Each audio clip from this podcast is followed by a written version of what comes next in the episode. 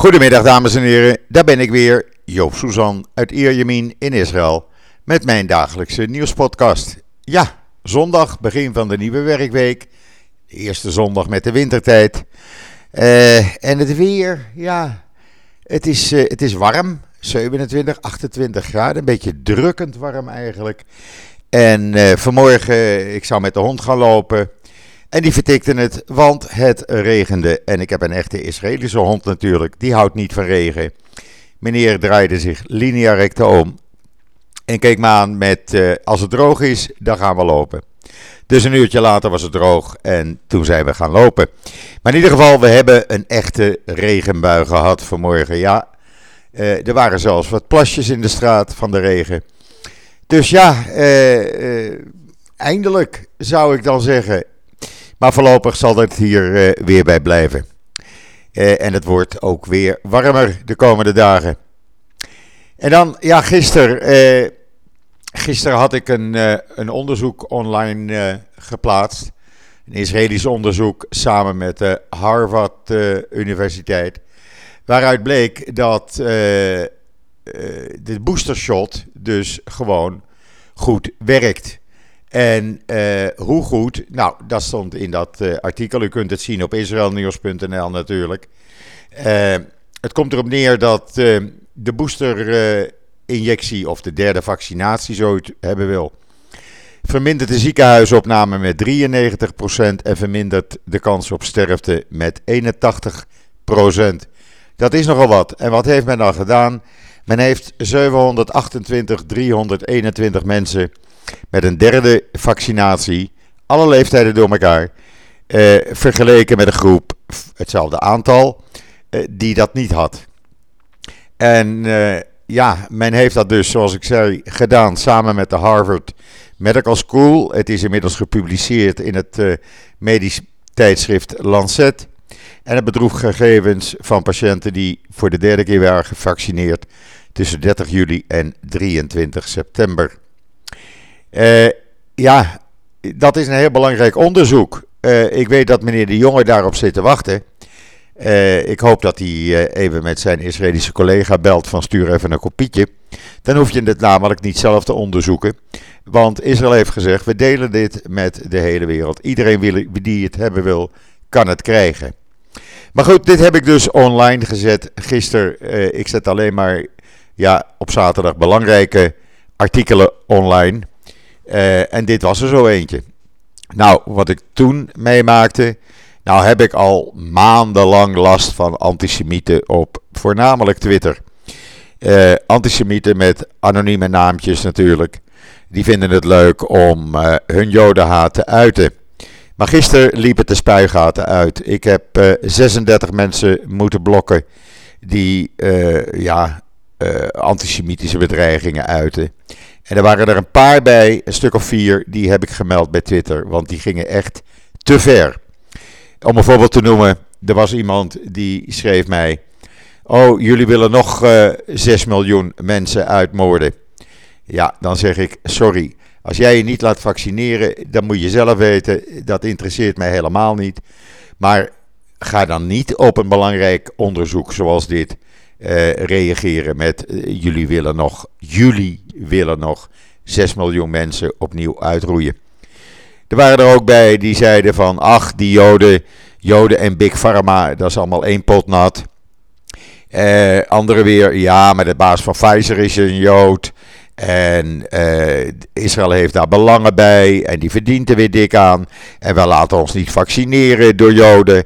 Nou ja, dat ging de hele tijd maar zo door. En dan denk ik, sorry, maar in Nederland is men totaal van het padje.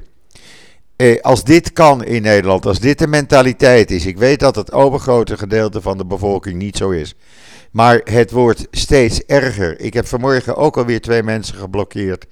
Ik heb er een tiental gehad die, uh, uh, nou, daar sta ik nog over te twijfelen.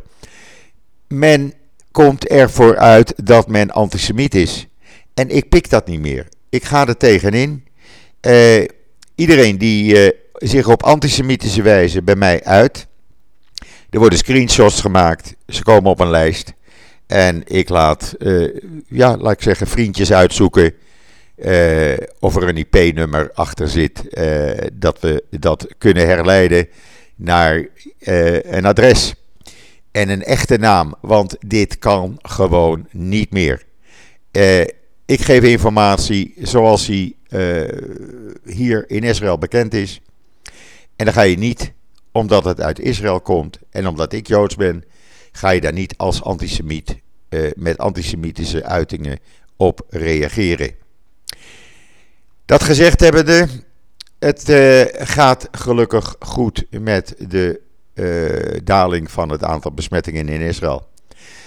Er zijn nog slechts 8.526 actieve viruspatiënten in Israël.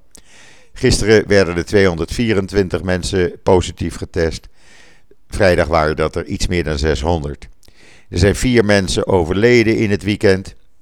En uh, er liggen op dit moment nog 318 mensen in het ziekenhuis. 223 ernstig ziek, 148 kritiek, 133 aan de beademing.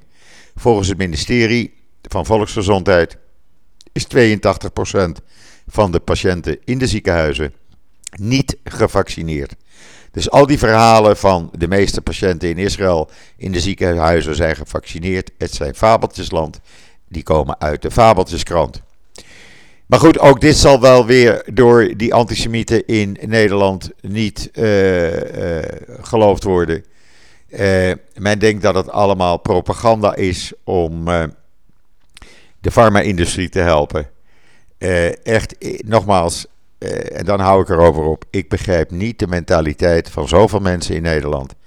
Nederlanders die gewoon ervoor uitkomen dat ze antisemiet zijn. Als dit zo doorgaat, dat kan alleen maar erger worden. En de, en de tweespalt in de Nederlandse maatschappij wordt dan alleen maar groter en groter. Maar goed, uh, het is wat het is. In ieder geval heeft Bas Belder, onze historicus en vaste columnist, is begonnen met uh, een serie over Joden in het verzet tijdens de Tweede Wereldoorlog. Uh, Bas heeft een geweldige serie gemaakt, waarvan vandaag de eerste op israelnieuws.nl is te lezen. Joden in het verzet heet de eerste aflevering. Waren het helden? Waren het heldinnen? Lees het artikel, want het is echt een bijzonder interessant artikel. Ik had het, ja, gefascineerd heb ik het gelezen. En dan uh, president Isaac eh, Herzog, die was afgelopen vrij, donderdag bij het monument van het bloedbad in uh, Kfar Kassem uit 1956. Waar op 29 oktober 1956, de eerste dag van de Suez-campagne, 49 Arabieren werden gedood. Hij bouwt uh, weer zijn excuus aan. Hij is de tweede president ooit in de geschiedenis van Israël die dit gedaan heeft. De vorige president Rivlin deed het ook een aantal jaar geleden. En hij is dus de tweede. En hij heeft een hele mooie toespraak gehouden, ook in het Arabisch. Waarbij hij in het Arabisch zei: Ik buig mijn hoofd voor de herinnering. Lees zijn toespraak op israelnieuws.nl als u erin geïnteresseerd bent. En dan is er een nieuwe tentoonstelling hier in Israël geopend. Uh, van de Israel Antique Authority in het Yigal Alon Center in Kibbutz Ginosar bij het meer van Tiberias. En dat gaat over het Joodse leven in Israël ten tijde van de Mishnah en de Talmud. Heel interessant, er staan wat foto's bij. En uh, ja, ik ga, het, ik ga het artikel gewoon niet verraaien. U moet het maar even zelf gaan lezen, vind ik dan. En dan uh, hadden we uh, ook nog een artikel online vrijdag. Israël en de Verenigde Arabische Emiraten gaan samen naar de maan.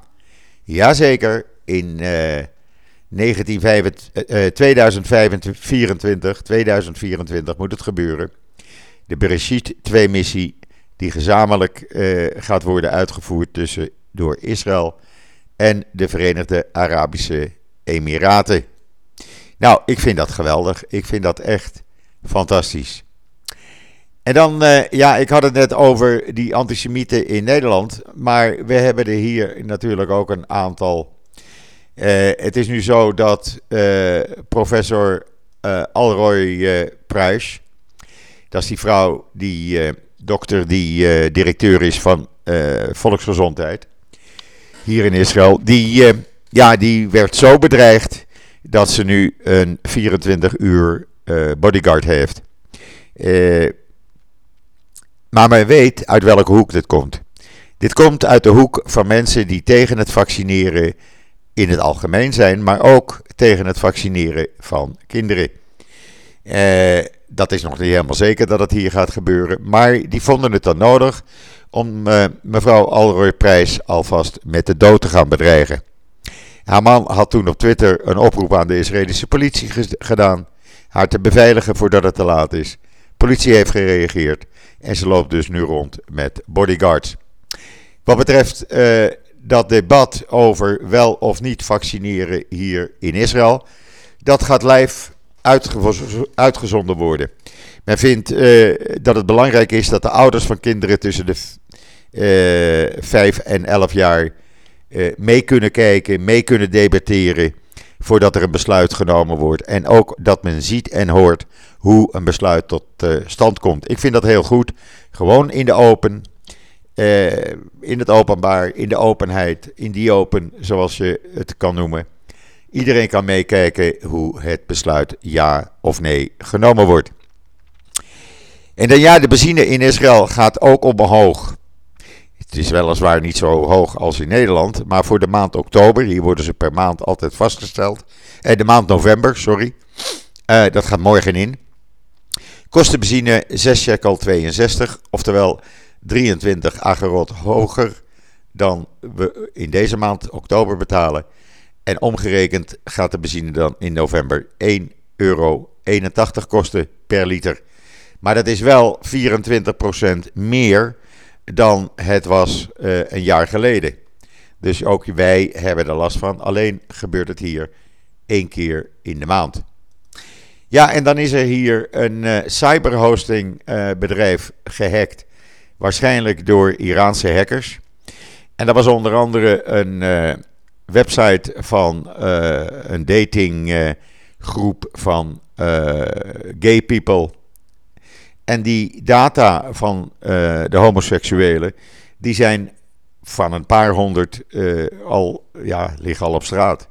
Dus daar is niemand natuurlijk blij mee. Ook de Dan Bus Company, Dan busbedrijf uit Tel Aviv en het Israëls Kindermuseum, die werden daar gehost en ook daar hebben ze informatie van te pakken.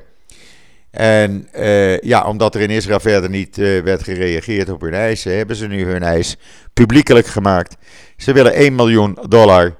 Uh, en zo niet, dan komt er meer informatie over gay people naar buiten toe. Namen, adressen, telefoonnummers. Nou, daar word je niet vrolijk van. En dan Benny Gans, de minister van Defensie, die gaat, ja, hij heeft nu de steun van de regering komt opnieuw met een voorstel om toch een onderzoek door de staatscommissie in te laten stellen naar de zogenaamde onderzeebotenaffaire, waar inmiddels een aantal uh, assistenten van Netanyahu zijn aangeklaagd. Netanyahu nog niet, maar alle vingers wijzen richting Netanyahu. En hij vindt dat een staatsonderzoekscommissie licht kan brengen in het feit of Netanyahu daar nu wel of niet zijn zakken mee heeft gevuld. We gaan het zien. De regering is voorstander, dus het zal wel uh, aangenomen worden. En als deze regering in de komende 10, 12 dagen de begrotingsdebatten overleeft, dan zal die uh, staatscommissie ook binnenkort haar werk beginnen. Dus daar komt een nieuwe rel. Uh, en dan, Israël heeft iets heel ongebruikelijks gedaan gisteren. Die hebben op klaarlichte dag raketten afgevuurd op een konvooi uh, van Iran met wapens voor Hezbollah. Daarbij zijn vijf pro-Iran strijders om het leven gekomen en het konvooi is natuurlijk vernield. Israël houdt zijn mond uh, stijf op elkaar. Het komt uit Syrische bronnen, het komt van het Syrisch Observatiecentrum in Engeland. En ja, het wordt hier gezien als een soort geste naar uh, Rusland. Van kijk, We doen het niet meer in de nacht. We doen het in het openbaar. En niet naar jullie installaties gericht, maar duidelijk naar Iran en zijn helpers. Ja, er is verder nog niet op gereageerd door Iran. Maar Iran zou plannen hebben om ook op de Golan het Syrische gedeelte, uh, daar raketten neer te gaan zetten. Israël zal dat niet toestaan. En om nou voorbereid te zijn op wraak van Hezbollah, is er vandaag een landelijke oefening uh, gestart. Die gaat de hele week uh, duren. Daar zullen we woensdag overal in het land ook iets van merken. Alarms die afgaan en allerlei dingen op tv en radio. Maar men houdt rekening dan in die oefening van het Homefront Command met 2000 raketten van Hezbollah per dag. Voornamelijk op het noorden, daar worden ook eh, de meeste oefeningen gedaan. Evacuaties, de tijd naar de schuilkelder. Hoe lang moet je in de schuilkelder zitten? Hoe kunnen we die raketten het beste tegengaan, uit de lucht schieten? Want Iron Dome kan geen 2000 raketten per dag aan. Dus het is een belangrijke oefening en dat hoort ook bij het leven in Israël, zullen we maar zeggen. En dan is er bonje tussen Saoedi-Arabië, eh, de Emiraten en ook Kuwait doet nou mee, doet nou mee met Libanon. Vanwege Libanese steun uh, aan Jemen, aan de rebellen. En kritiek over de aanpak van Saoedi-Arabië. Wat heeft Saoedi-Arabië daarop gedaan? En de Emiraten en uh, Kuwait nu ook. Ze hebben de diplomatieke betrekkingen opgeschort. De ambassadeurs van Libanon zijn teruggestuurd. De ambassadeurs van de drie Arabische landen zijn uh, teruggehaald. En er wordt niets meer uit Libanon geïmporteerd. Eens kijken hoe lang Libanon dat volhoudt, want het land ligt al aan de, staat al aan de afgrond. Daarover gesproken. Uh, de Palestijnse autoriteit zeg maar, meneer Abbas, ze hebben geen geld meer. Ze, zijn, eh, ze komen 800 miljoen dollar tekort. Ja, ze stoppen ook niet met het betalen van terroristen en eh, nabestaanden van omgekomen terroristen. Dus ze komen geld tekort. En de toegezegde 500 miljoen van de Arabische landen, daar is wel geteld 1 miljoen dollar van gekomen. Want de Arabische landen die zeggen nee, daar ligt toch niet onze interesse om geld te gaan geven aan uh, de Palestijnse autoriteiten, Palestijnse leiders die daar terroristen weer van gaan betalen. Die Israëli's gaan vermoorden, Joden gaan vermoorden, terwijl wij nu bezig zijn om juist met Israël de betrekkingen steeds meer te verbeteren. Dus meneer Abbas probeert nu op allerlei mogelijke manieren toch aan geld te komen, want hij is echt bankroet. Ondertussen heeft Benny Gans meegedeeld, want dat valt dus onder uh, defensie, dat hij de komende weken met maatregelen komt om de economie van de Palestijnen te versterken voordat hij naar meneer Biden gaat. Uh, volgens de Channel 12 zou hij niet alleen uh, nog meer dan de 1300 woningen die al aangekondigd zijn voor Palestijnen willen bouwen, maar ook worden er duizenden meer werkvergunningen uh, uitgegeven voor Palestijnen om in Israël te werken. Uh, waardoor er dus meer geld het land in komt. En hij probeert bijvoorbeeld in de economie technische hulp te verlenen voor bedrijven, zodat ze zich kunnen gaan uitbreiden. Nou, het is een goede zaak, maar de ultrarechtse partijen zien dat natuurlijk helemaal niet zitten. En dan, uh, ja, we hebben weer een onderwereldmoord hier in Israël gehad. En deze keer is er een maffialeider uit het noorden van Israël samen met zijn zoon vermoord in de auto. En uh, dat schijnt een, onder, een onderwereld uh, ja, moordpartij te zijn die voorlopig nog niet stopt. Want bijna om de dag hoor je wel dat er weer een crimineel naar de andere wereld is geholpen. Maar ja, dan hoef je ze ook niet vast te zetten, zullen we maar zeggen. En dan, uh, Israël en India gaan een tienjarige overeenkomst voor samenwerking op defensie aan. Hele goede zaak. Israël en India werken al op een heleboel gebied samen. Dus ja, gaat hartstikke goed. Ja, en dan uh, gisteravond, ik ging me er helemaal voor zitten. Ajax, Heracles of Heracles, Ajax. Maar wat een slechte wedstrijd. En dat eindigde dan in 0-0. Dan vond ik uh, PSV tegen Twente leuker. Alhoewel, was ook niet een uh, fantastische wedstrijd. Maar goed, PSV heeft gewonnen met 5-2. Werd hier allemaal live uitgezonden. We missen niks wat dat betreft. Zit ik toch weer over de 20 minuten tegen u aan te praten. Dus dit brengt mij tot het einde van deze eerste podcast van de nieuwe week. De novemberweek, zullen we maar zeggen. Uh, het wordt hier nu smiddags al om een uur of uh, half zes is het al donker met de wintertijd. We moeten er maar aan wennen. Maar voordat je het weet is het weer maart en dan begint het uh, zomerweer weer uh, tevoorschijn te komen. Rest mij u een hele fijne voortzetting van deze zondagmiddag toe te wensen. Ik ben er morgen weer en zeg zoals altijd tot ziens, tot morgen.